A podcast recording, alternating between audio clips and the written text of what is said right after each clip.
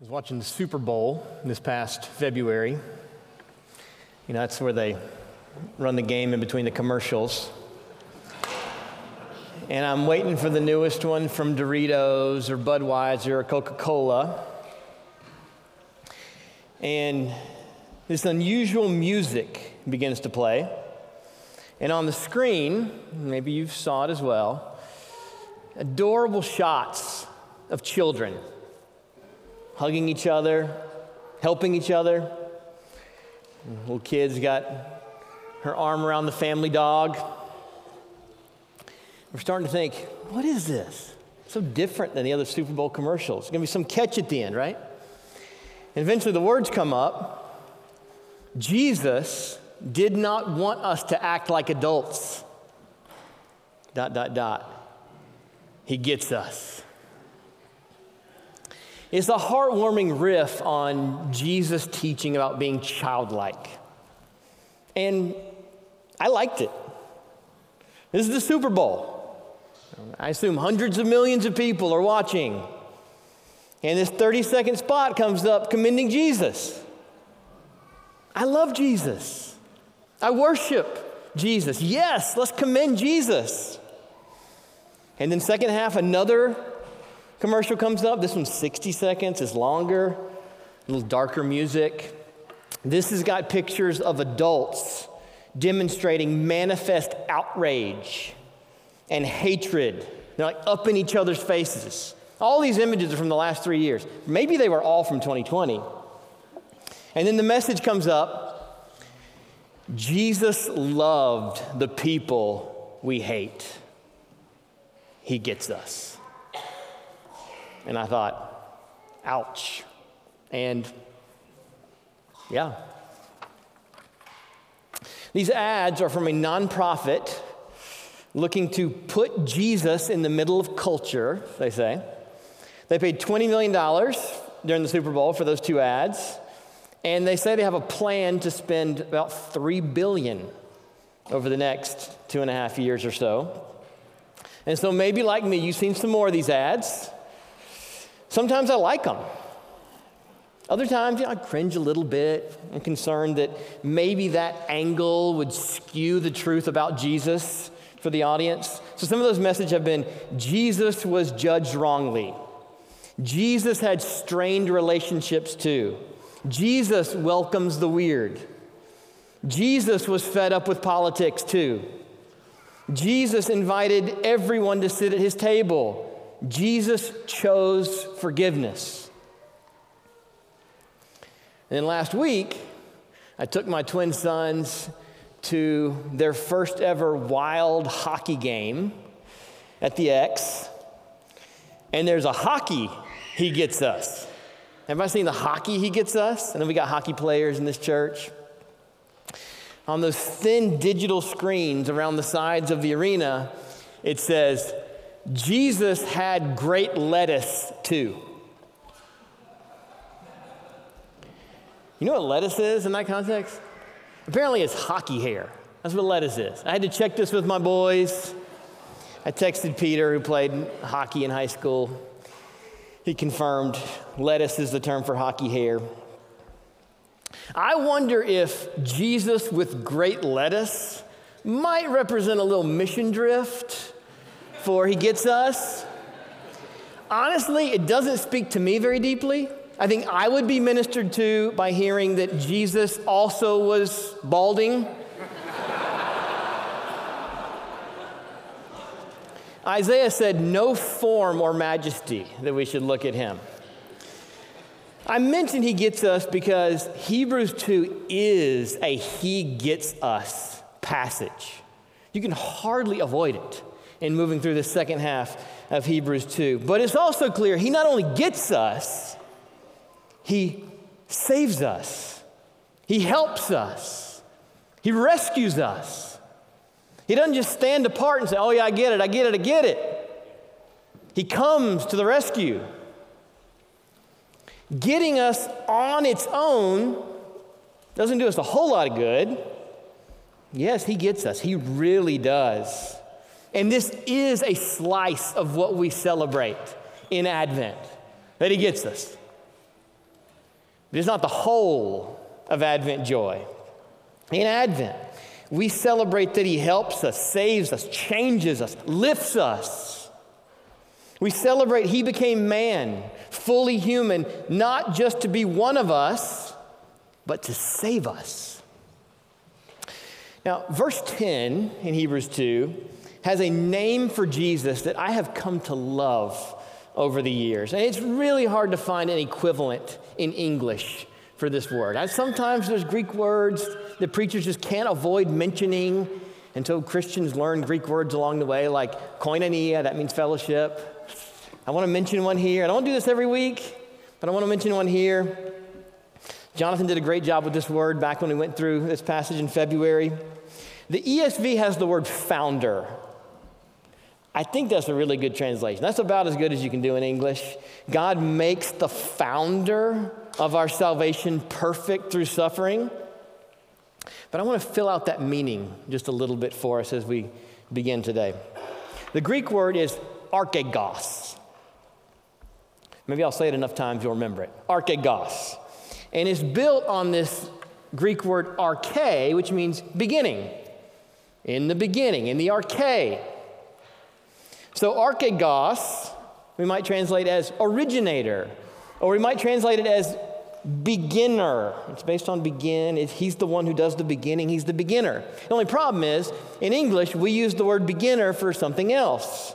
We talk about a beginner as a person who's just starting to learn a skill or take part in an activity rather than someone's like a founder, the founder of the city.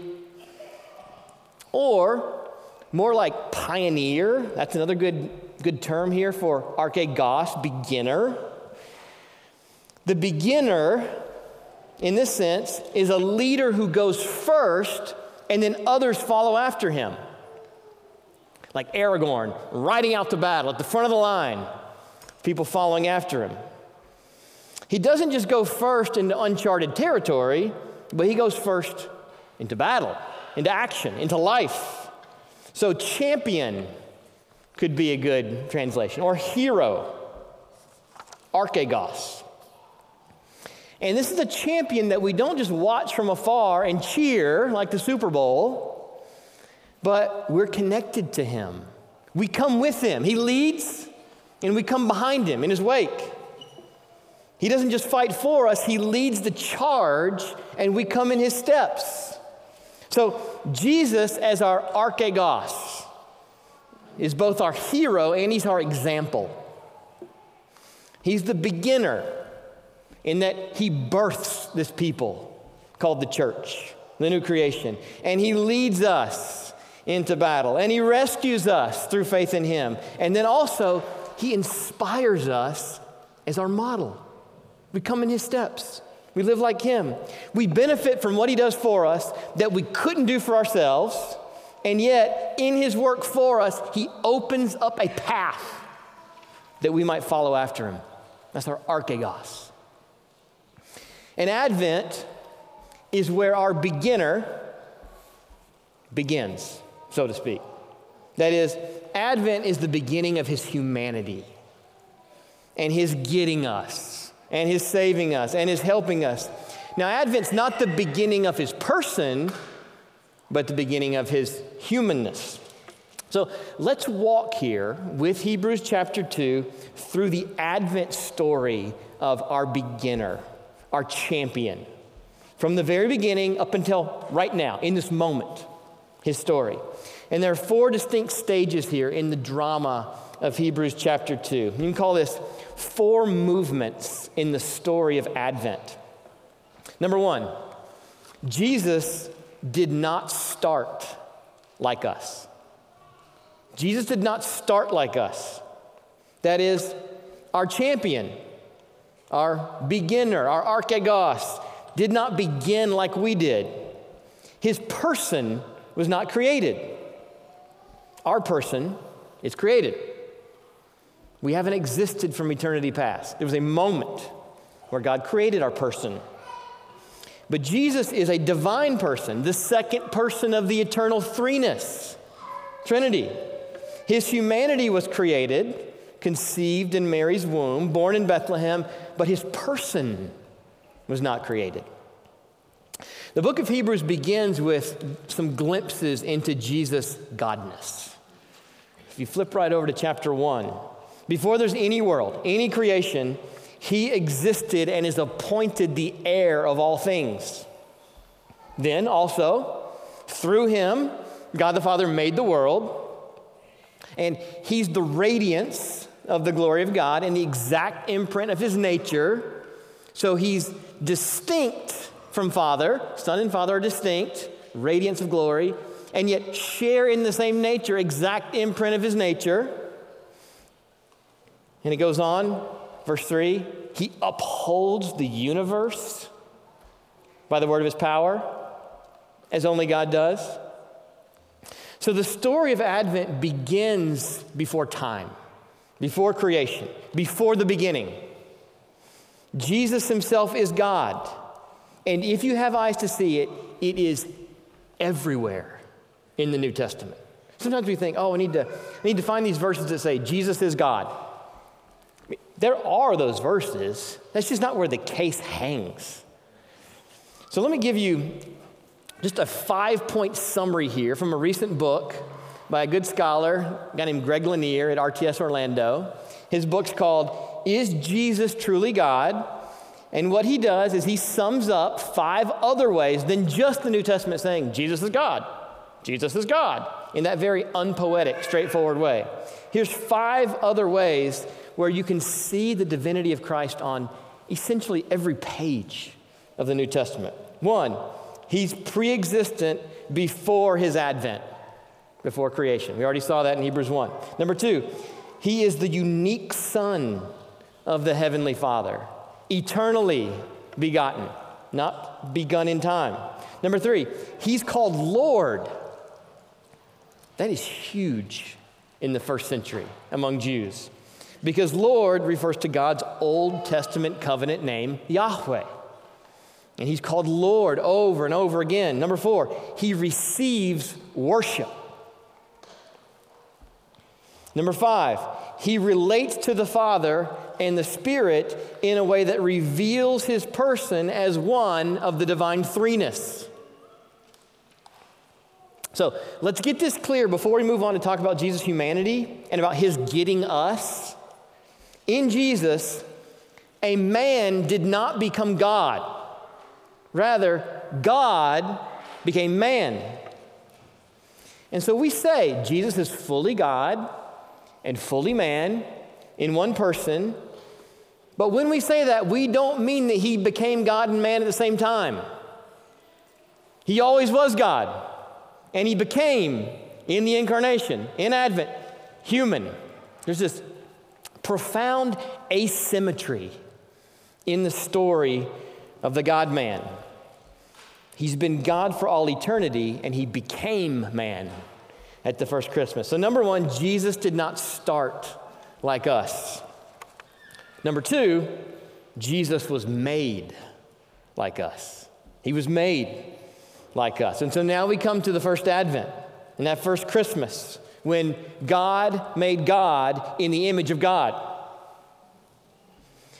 Without ceasing to be God, God the Son took on our humanity. He added humanity to his divine person. Humanity, think about this for me, with me for a minute here. A little philosophical, try to stay with it. Humanity, as a created nature, is compatible with uncreated divine nature. Very important point. Deity and humanity are not a zero sum game, they're not mutually exclusive. The Son did not have to jettison any of his eternal deity as if that's even possible, to take on humanity. Uncreated deity and created humanity operate at different levels of reality, you might say. So, without ceasing in any way to be fully God, the Son took on our created human nature and became fully human. So, verse 17 says, he was made like his brothers in every respect. Look at verses 11 to 14. For he who sanctifies, that's Jesus, he's the one sanctifies us, makes us holy, and those who are sanctified, that's us, church, Christians, all have one source. Literally, they're from one. One humanity, one nature. That is why he's not ashamed to call them brothers, saying, I will tell of your name to my brothers. In the midst of the congregation, I will sing your praise. And again, I will put my trust in him. And again, behold, I and the children God has given me. Since therefore the children share in flesh and blood, he himself likewise partook of the same things. And we'll come back to verse 14 in a minute. But let me just say about these Old Testament quotations from Psalm 22, Isaiah 8. Pastor Jonathan just handled them so well in February. February 12 was a sermon. Go back and listen to it. Just hit the home run out of the park. And so I don't need to go back and even summarize the meaning. It's pointing to Jesus' solidarity with us in our suffering, which we'll come to. For our purposes here, flesh and blood in verse 14 refers to our humanity. It's a way of talking about us as human, flesh and blood. We are flesh and blood. And so Jesus became one of us. And Hebrews chapter 4, verse 15 is going to add to that without sin. Very important point. Sin is not an essential part of what it means to be human. Adam was human before he sinned. And Jesus was human fully without sinning. And one day, in him, we'll be human, glorified human, without sin. Jesus was fully human, made like us in every respect and without sin. So then, here's the question for us so, the big thing to tackle here under point number two what's included in this every respect? The every respect of our human nature. I love rehearsing this during Advent. One of my favorite things to do during Advent is rehearse Christology, especially Jesus' humanity. So, what does it mean for Jesus to be fully human like us? One of the biggest moments in church history in those early centuries is that this place called Chalcedon near Constantinople, Istanbul today, where bishops from all over the world gathered to say collectively what the scriptures teach about the humanity of Christ, to put it into succinct, memorable formulations. And the Chalcedonian Creed says that Jesus is perfect in Godhead and also perfect in manhood, truly God and truly man, of a rational soul and body. His humanity, in sum, a rational soul and body. Let me fill that out. Jesus has a fully human body. The Word became flesh, which means at least he took a human body. Jesus was born, and he grew, and he grew tired, and he became thirsty, and he became hungry, and he ate, and he suffered, and he died, and his human body was raised and glorified. And he sits right now on heaven's throne in risen, glorified humanity. He didn't get rid of his humanity when he rose again. He rose again in his humanity, now glorified. But becoming fully human also involved a rational soul. What's that? You have a rational soul. It's like the, the inner person, including human emotions. So Jesus marveled he expressed sorrow. He was deeply moved, says John 11, in his spirit and greatly troubled, and he wept and he rejoiced. and was happy. And so John Calvin said, memorably, Christ has put on our feelings along with our flesh. But rational soul is more than just emotions. A rational soul also means a human mind, in addition to a divine mind. This is where it really begins to fry our categories and experience as humans. So Jesus increased in wisdom, not just in stature, in Luke 2. And then, most strikingly, this is the one that sticks out. In Mark chapter 13, Jesus says about his second coming, he says, Concerning that day or that hour, no one knows, not even the angels in heaven, nor the Son, but only the Father. You mean Jesus? You don't know something? With respect to his humanity, his human mind, there are things he does not know. The human mind is limited, it's finite, like ours. Yet, at the same time, for this unique, two natured person, there is one two natured person in the universe. And for him, he knows all things with respect to his divine mind.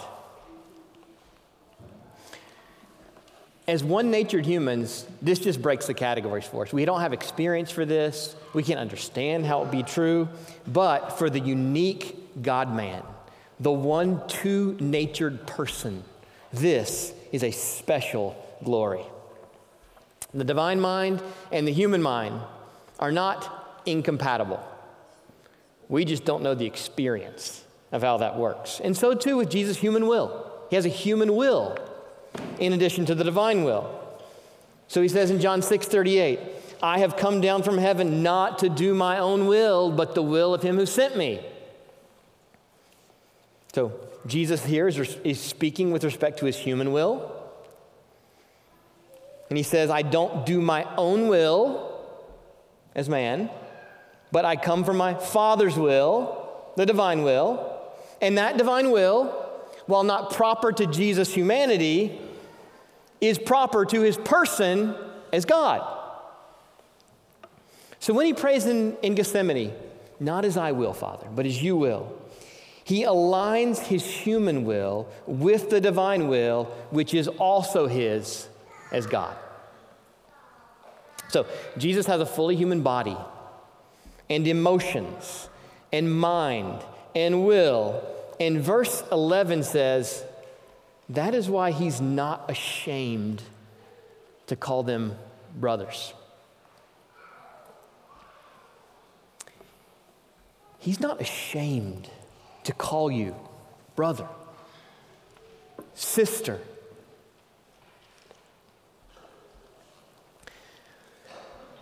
Jesus could have been a brother in our nature and yet have been ashamed to call us brothers. Maybe you have observed or known brothers like that, especially teenage brothers, perhaps. But mark this Jesus is not that kind of brother. He is not ashamed of his younger siblings. He's not worried that our weaknesses and our maturities, even our follies, are going to mar his reputation. He doesn't feel like he's stuck with us and he's embarrassed by us. I really needed to hear that this week. As a dad, as a pastor, as a friend, I feel the temptation to be ashamed of someone whom I'm closely associated with, is maybe acting with folly, misbehaving. But I want to be like Jesus is with me. I want to be like this as a dad. I want to be like this as a friend. I want to be like this as a pastor, not mainly concerned about how others' behavior reflects on me but mainly concerned about the brother or the sister. so that I can be loving and not self focused, especially in the moment when He needs love the most. So, number one, Jesus did not begin like we did. Number two, Jesus was made like us. Number three, Jesus suffered like us. He suffered like us. Being fully human, he suffered both with us and for us. Suffering is an important aspect of Jesus being fully human and saving us. As God only, he could not suffer. God is impassible. That's the theological word for it impassible. He's unable to be afflicted, unable to be moved by the creation, by humans that would try to assault him or change him. He's impassible, but not humanity. So, Jesus becoming fully involved, not only a human body, but a reasoning soul, and emotions and mind and will, becoming fully involved with us, he entered into our world as man, our fallen world, which is under the curse of sin. And even though that Jesus himself is not a sinner, he was, as a creature, susceptible to the afflictions, the pains, the assaults, the sufferings of our world. A big part of him becoming human is subjecting himself to our world. He entered into our suffering and did so in two senses. One, he suffered with us. This is the he gets us part. He knows what it's like to suffer in created flesh and blood. And verse 10 says, He was made perfect through his suffering. What does that mean, made perfect? Does that strike you as odd? So if we're saying Jesus was without sin, does the fact that he was made perfect imply that there was a time where he was imperfect in the sense of being a sinner? No. This language of perfection or completion is very important in Hebrews. That he was made perfect means that he was made ready or made complete for his calling. It relates to high priesthood imagery where they would go through the, the perfecting or the completion process to be made ready to be appointed as priest. He's made ready to be our champion, made ready to be our priest through his suffering. And having become man, he was not yet complete, not yet ready, but needed to be made ready, made complete, perfect through suffering. Which leads then to a second sense in which he suffered. This is for us. The suffering with us and suffering for us. Not only as man does he suffer with us, but as the God man, he suffers for us. He suffers in our place. He suffers in our stead as we sang a few minutes ago. Which leads to this connection between suffering and death. And we saw that last week in verse 9, how suffering and death are connected. Verse 9 introduces the suffering of death, about Jesus dying for us in our place. By the grace of God, he tasted death for. This is a death for. Jesus not only experienced suffering with us, but he suffered for us. He not only gets us, he saves us. And he does that through death. So look at the rest of verses 14 and 15 and see these two achievements for us. So, under this suffering, number three, he suffers with us and for us. And under him suffering for us, there's two achievements, two ways that he suffers for us. We'll pick up in the middle of verse 14. Jesus shared in our humanity here that through death, he might, number one, destroy the one who has the power of death, that is the devil, and, second, deliver all those who through fear of death were subject to lifelong slavery. So, the first achievement through his suffering for us, through his human death, is that he defeated Satan. His suffering unto death conquers the one who had the power of death. And we should not forget this as an Advent theme. Um, one of my favorite Advent texts, or one that we should keep in mind, is 1 John 3 8. The reason the Son of God appeared was to destroy, same word, destroy the works of the devil. That's part of what's going on in Advent. He comes to conquer Satan, he comes to destroy the devil. How does that happen, though? How does he destroy the devil? Well, right there in 1 John chapter 3, verse 5 says, He appeared, that's Advent, he appeared in order to take away sins. So his destroying the devil and his taking away sins goes together. He destroys the devil by taking away our sins. The weapon that Satan had against us was unforgiven sin. Colossians 2 talks about the record of debt that stood against us with its legal demands. But through the suffering of death, Jesus set it aside at the cross. And in doing so, God disarmed the rulers and authorities, Satan's hordes, and put them to open shame by triumphing over them in Him. So through death at the cross, He triumphs over Satan, which He came to do in His advent. So the first achievement is destroying Satan. And second, Hebrews 2:15 is delivering us. How does he deliver us? Well, we might expect what follows in verse 17, and I wonder if we expect what follows in verse 18. So, two final parts here. Verse 17 gives us one reason that he had to be made like us in every respect. Look at verse 17 so that he might become a faithful and merciful high priest in the service of God to make propitiation for the sins of the people. So, we had sinned. We had need of covering, of treatment for our sins before the Holy God. We had a record of debt that stood against us because we were humans with sin.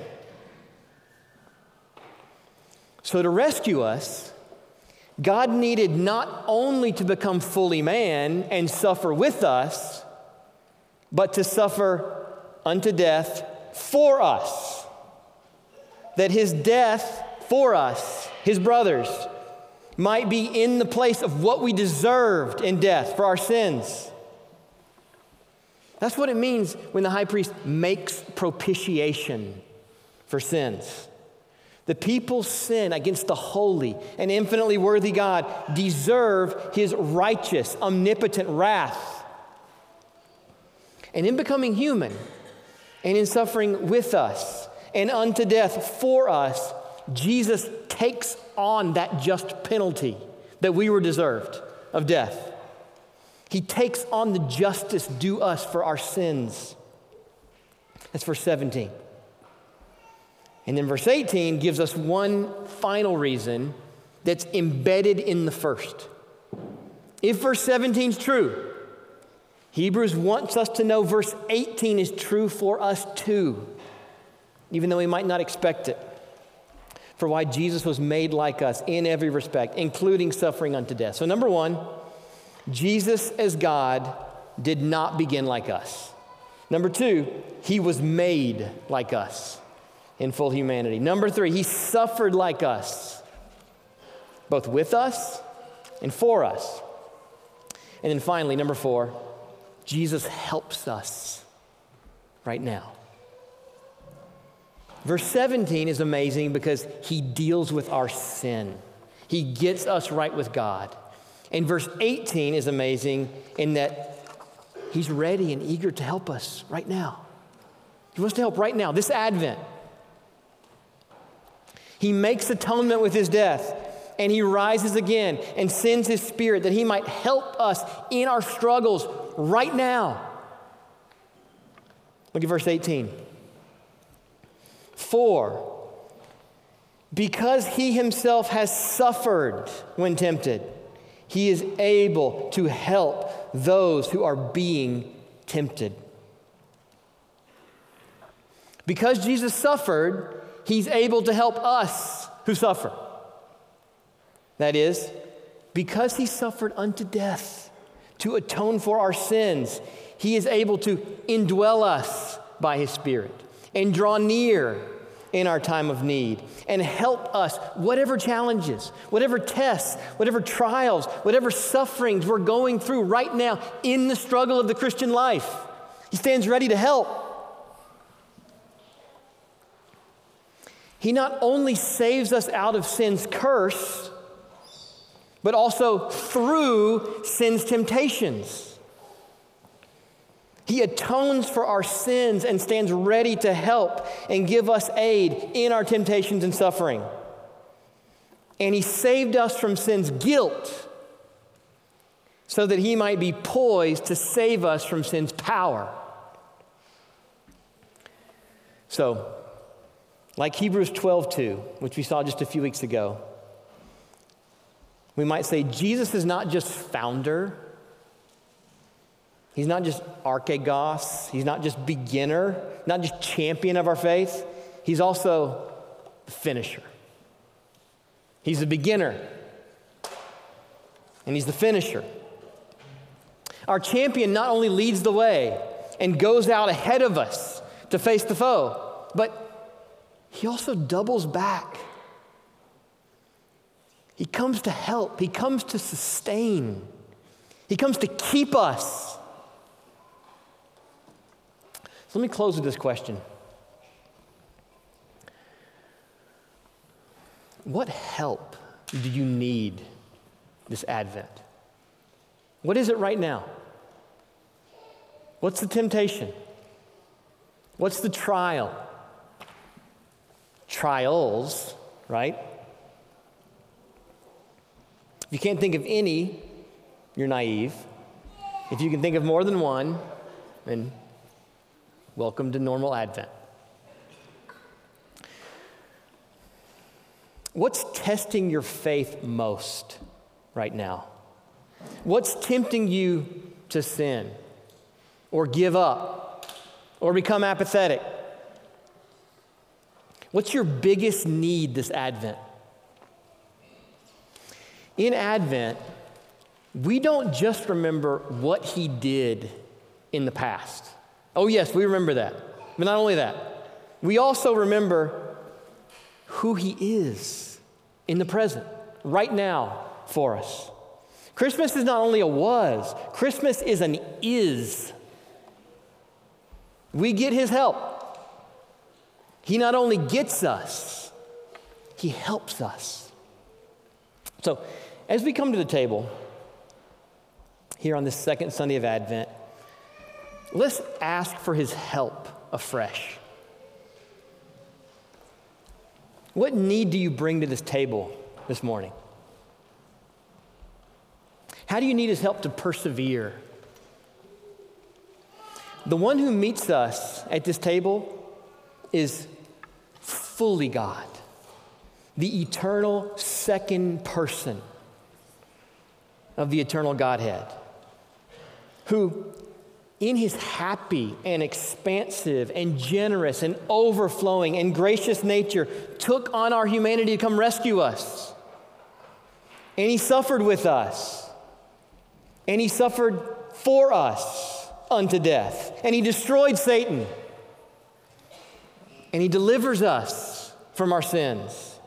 And He rose again and ascended and is seated right now at God's right hand, enthroned in heaven, and He stands ready by His Spirit to help us in the fight of faith.